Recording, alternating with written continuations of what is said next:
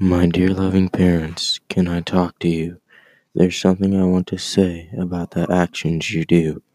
You say that you accept me, and yes, I know it, but you have an odd way to show it. These past couple months have been a struggle, and because of you, that feeling has doubled.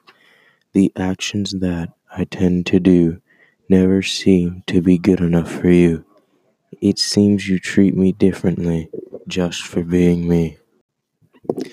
Like an African American in nineteen fifty-three, from athletics to academics, my choices still aren't free.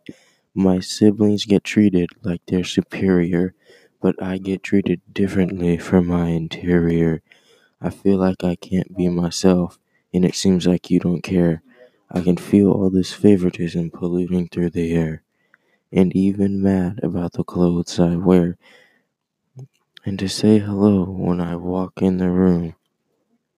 I clearly have something to do.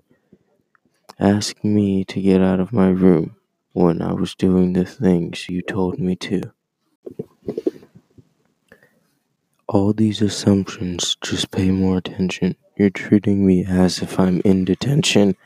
All this struggle and all this pain, I'll never be treated the same. And all of this is my reality. Every day, it's insanity. Now that I've spoken, don't you see that you treat me different just for being me?